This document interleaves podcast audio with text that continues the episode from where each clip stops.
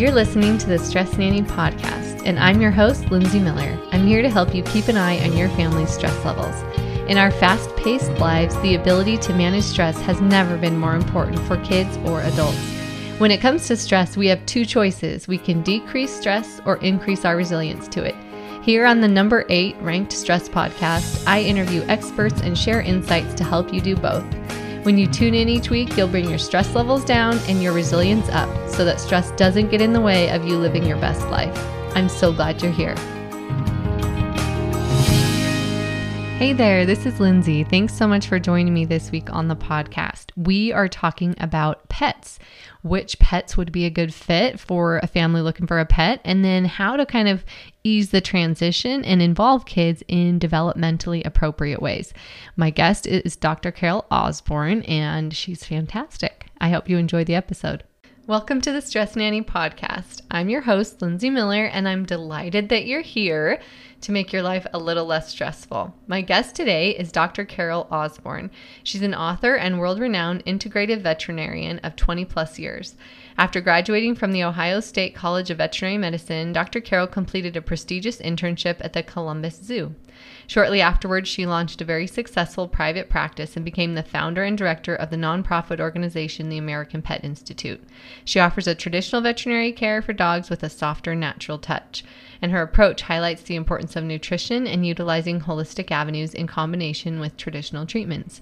Her first two books, Naturally Healthy Cats and Naturally Healthy Dogs, hit the international bestseller list.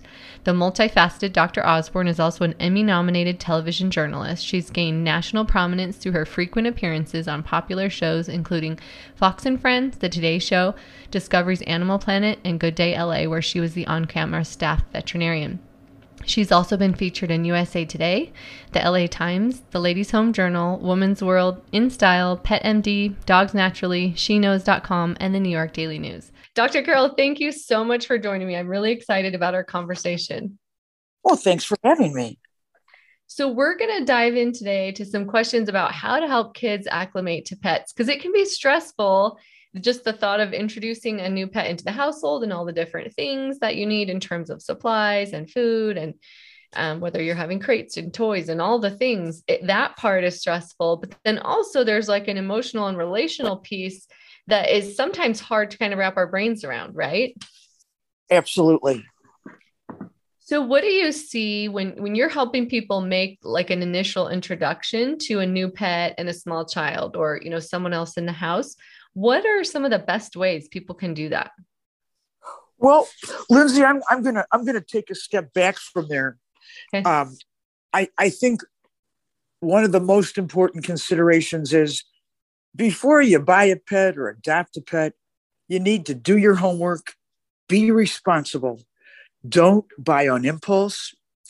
And if you're a mom, you need to be very honest with yourself about the amount of time and work that you are willing to put into a pet. For moms with kids like most of us, you are essentially adding one more child to your family, and you will be responsible to take care of that pet for the next 10 to 15 plus years. Now, don't expect your kids or your husband to take care of your pet because I can assure you that you will be the one taking on the chores. So, with that being said, um, if you find yourself in a situation where maybe taking on another pet doesn't seem like it's the right time, for example, you know, you can read books. Uh, you can go with perhaps your child to a shelter and volunteer.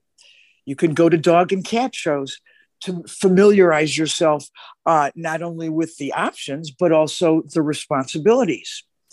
Now, what if you decide that your situation isn't right for a purchase, but maybe you want to foster a pet? And that would give you and your little ones a chance to decide if pet ownership is a good decision for you. So, once you've done all those things, um, and again, before you get that pet, I think the three most important considerations are personality, lifestyle, and the home environment. And when I say personality, I feel that matching the personality of the pet with the personality of the person receiving the pet is the single most important consideration, whether the pet is for yourself or for your child. Um, and when it comes to breed, it's the temperament of the breed that's extremely important, especially where kids are concerned. Because the last thing you want to do is get a dog and bring it home and your child has an incident with it. You know, they get scratched or they get bitten or something like that, which um, which is not not an uncommon situation. So once you've figured all those things out, and I will put in one more little tip. Um, as a veterinarian, I have moms and dads come into my office all the time. Uh, for example, the mom and the dad come in with a 90 pound Rottweiler. And as we're taking care of whatever it is they came in for, they then proceed to tell me that they got the dog for their child. well, first of all, a Rottweiler, Rottweiler is a terrible choice of a pet for a child. And what I'm trying to explain, I guess, is, is that a pet is such a personal decision that it is nearly impossible you know to to choose what's the best pet for this particular individual unless of course the individual is you um and and if if we're doing you know the family pet which uh in this situation i, I think i think we are then there are many many more considerations to consider uh, before bringing an animal home that, that will actually work with you, your family, and your kids. For example, uh, let's count up the family members and their ages. Um, then let's find out with the different members of the family what are they interested in? A dog, a cat, goldfish, an iguana. Um, are there other pets in the home? Uh, if so, are they dogs? Are they cats? Uh, how old are they? What sex are they? Are they neutered? Where do you live? You live in the city or do you live in the country? Do you have a yard? Uh, if you do, uh, is it a big yard or a little yard? What do you do for a living? Um, what is your lifestyle? Are you active? Are you kind of in the middle? Do you spend a lot of time, you know, kind of sitting around?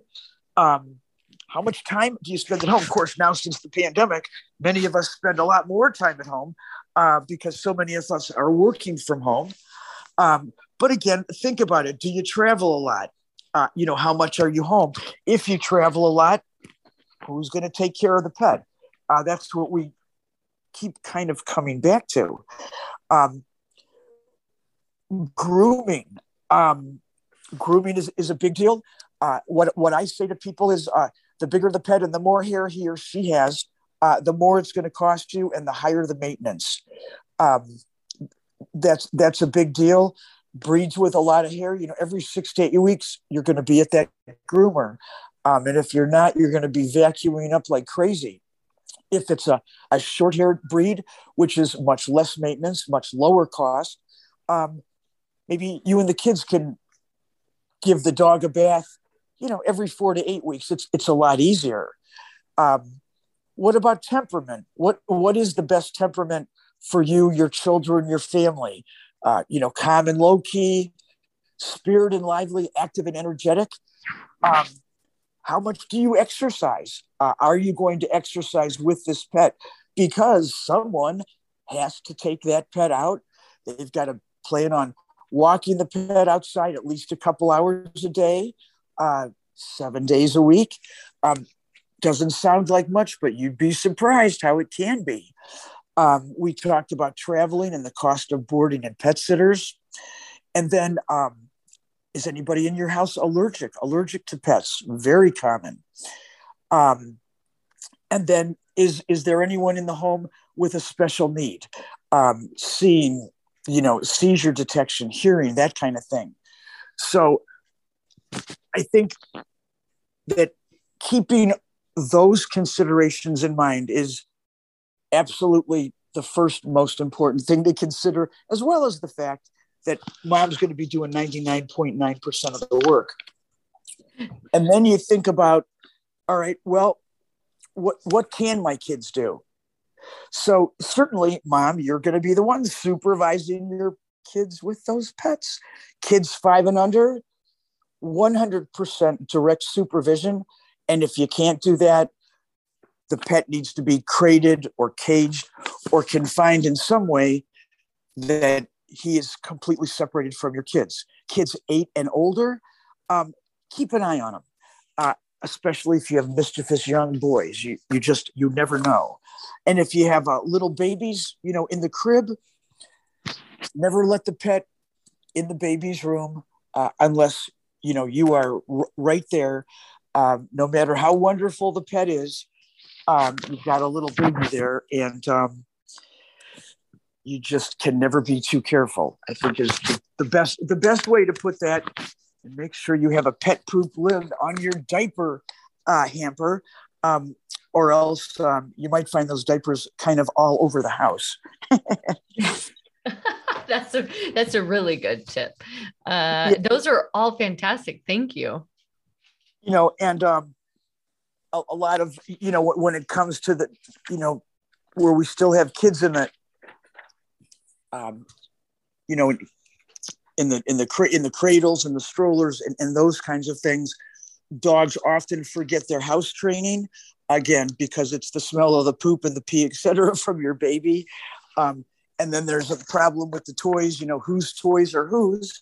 Yeah. Um, you can do a little Listerine scent test. Uh, you dab the Listerine on the baby's toys, and then you play a game with your dog, and you say, "Where's your toy?" And the idea is that the dog brings you the toys without the Listerine scent, um, going on the fact that a dog's sense of smell is quite keen, and um, that way you don't have your dog slobbering all over your uh, your child's toys, which is a good thing to keep in mind. Um, and I know you're looking for direct tips. Just a couple more little thises and that's. Yeah. Um, you're looking for large purebred dogs Labradors, Goldens, Shelties, and Collies.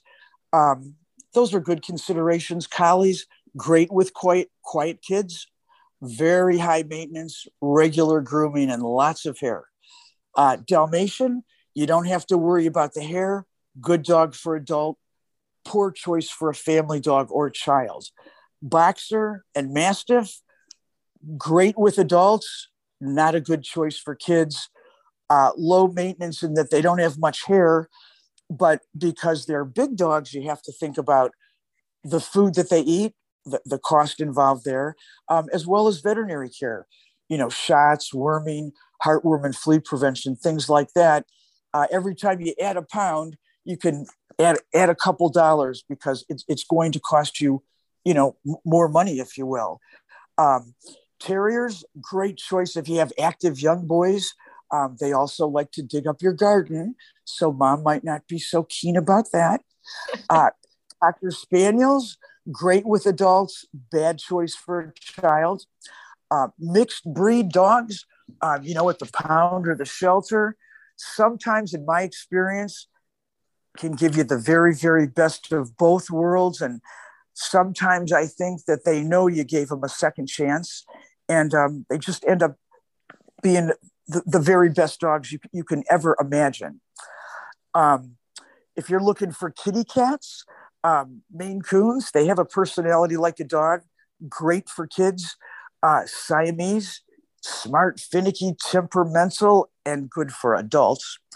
Uh, Sphynx, Havanese, uh, they don't have much hair, so they're very low maintenance, um, but probably not a great choice if you live in Florida or the hot sun um, because they don't have any here to protect them from um, all those UV rays, if, if you will.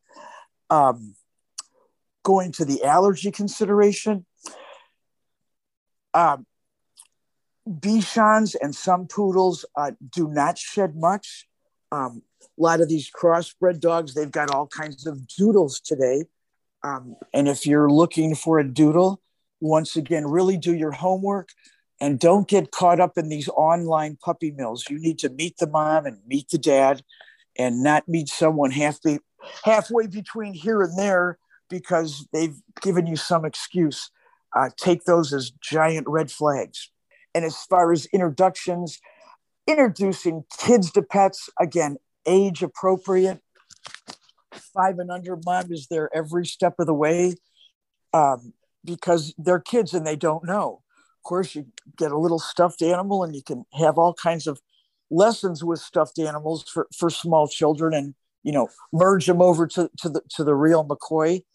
Um, but it's uh, it's a constant supervision and mom's going out there and you know how do you feed and what do you feed and when do you take them out and where do you walk them so in general most kids you know it, it's it's a home run with a pet but it's that supervision factor and and the fact that you can never expect your child to really take care of your pet because it's a child and they're growing up and, and you know and, and learning as well I don't know. That's probably a, a lot of things to uh, a lot of things to, to you know to keep in mind. I think those are probably the most important things that you know that I can think of. If you know, if, if you have a dog that isn't socialized and is very fearful, or you you know you go and you pick that puppy that's all huddled up in the corner, probably a big mistake, because why do people and children get bitten? Um, in most cases, the dogs are fearful. Um, and so that's that's that's a whole nother story and situation, if if you will. Um, but if you have a friendly dog that's well socialized, which is the key uh, to having not just a great pet, but in particular a great family pet who's good with kids, um, then you know if the child accidentally you know, pokes their ear or pulls their tail or does something that's a little bit unexpected, chances are the dog will just walk away and ignore it. But some other dogs that don't really have the personality uh, to, to put up with small children, etc., um, some sometimes uh, they're not as friendly, you know, about that. Um, you know, the old story about the, the cocker spaniel and the child walked up to it to pet, it, to pet its head but instead she hit the ear and it's a cocker spaniel with cocker ear, you know, a booming ear infection that they didn't realize was there. The child gets bitten. Um, th- those kind of stories are, are common. The dog didn't bite the child because it's mean, but because its ear is painful and, and hasn't been addressed. And no one knew. Uh, today, I'm sitting in my office with people that have been my clients uh, for over 25 years. They've got two Cocker Spaniels, and we're constantly addressing the ears. And lo and behold, I find out they never even pick the dog's ear up, much less look inside, um, which is mind boggling to me as a veterinarian uh, after all the things we've been through. And, uh, you know, I'm going on and on about cleaning and medicating and this and that. So um, just things things like that that sometimes we don't think of um, happen, and then with little children, what what you don't want is um, you know to have a negative experience that you know makes the child fearful or you know af- afraid of a dog, for example, um, when in actuality the dog will usually end up being the child's very best friend. Yeah. Oh, those are fantastic insights. And what would you say? I mean, just one more quick question about that idea of startling, because I think it's such a good point that like it can go both ways. Like the pet could startle the child and the child can startle the pet. Yes. How in those moments, like, are there phrases that you use or ways that you kind of explain what type of interaction you're looking for? Like, if the dog, eh, like helping kids kind of read what the dog is, or cat is um is wanting or needing. Like i my niece was over the other day and my my dog is the, just the right height that she can like sit and lay on her. And so i would have to be constantly you know she loves her so much that she's just like lay on her and give her a hug. And i'm like right. Remember sweetheart she she's not she's not strong enough to hold all of you. So you just give her a gentle hug or remember we can't sit on her. Um but what do you say to help kids connect without fear of hurting a pet, but also just like with a complete respect for like the pet having its own needs, you know? What you said was ex- exactly correct. You that the situation worked out supervision. It may not have ended up, you know, the, the way that it did. So I, I'm assuming that your child is young. Yeah, my niece. Yeah, she's four. So she's four years old. Yeah. Uh, we, we set the benchmark at five for 100% constant supervision because it doesn't really matter how many times you say something. Good point. Uh, it doesn't really mean they might hear you. It doesn't mean that they're listening to you, and it doesn't mean that they're imprinting. I say things to people over and over and over again, and these are clients, you, you know, that are there for whatever it might be.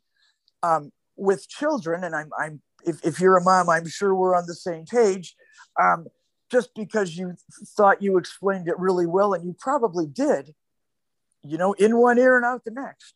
Yeah. so, you know, it's patient, constant supervision um, that will always be a good guide.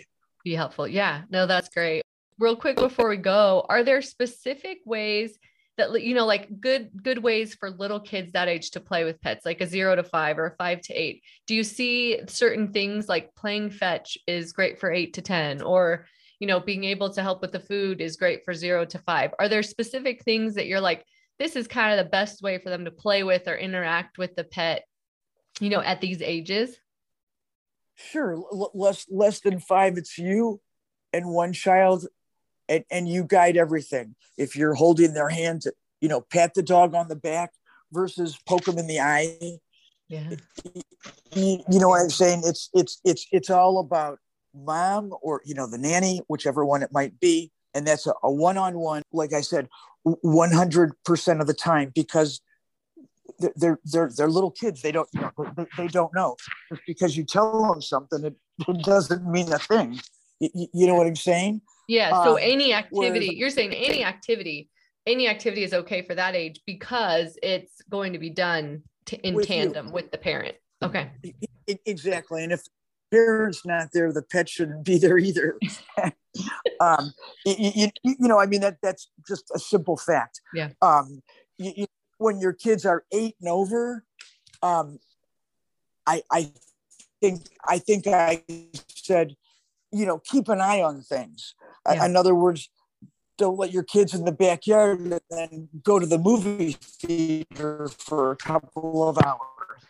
Um, you know ch- check in on on so you can you know there, there's not a problem but that's why i said it's um this is all about adding on the responsibilities uh, of pet ownership uh, primarily uh, to mom um, unless you get like the best nanny in the whole wide world um, you know when kids are older well then you know they're, they're more mature they understand responsibility and um, they're more apt to follow through on whatever their chores are walking the dog feeding the dog you know etc but kids kids are kids. Yeah so first and foremost uh, as parents and caregivers um, we have to protect our children. Yeah both the, the furry ones and the human ones. Yeah. Yeah. Well, thank you so much, Dr. Carol. This has been so insightful and such a delight to talk with you today. I really appreciate you joining us here on the podcast. Well, thank you. It's uh, it's my pleasure as well. And um, uh, our website, um, chagrinfallspetclinic.com, um, as well as drcarol.com, abbreviated D-R-C-A-R-O-L.com, um, has lots of great information, over 1,500 articles uh, addressing everything from A to Z on pets. Um, we also welcome questions from pet lovers and nanny lovers coast to coast. They can call us toll free at 1 866 Dr. Carol, which is 866 372 2765. Awesome. Well, thank you again. Well, I hope this quick little episode gave you some things to think about, either in terms of how to incorporate your kids into caring for a pet or in your contemplation of bringing a new pet into your home. You've just finished an episode of the Stress Nanny podcast, so hopefully you feel a little more empowered when it comes to dealing with stress. Feel free to take a deep breath and let it out slowly as you go back to your day. I'm so glad you're here. If you're a longtime listener, thank you so much for your support. It really means the world to me. If you're new, I'd love to have you follow the podcast and join me each week. And no matter how long you've been listening, please share this episode with someone who is stressed out. If you enjoyed the show, would you please do me a favor and go to ratethispodcast.com slash the stress nanny and leave a review? The link is in the show notes. I'm so grateful for all my listeners. Thank you again for being here. Until next time.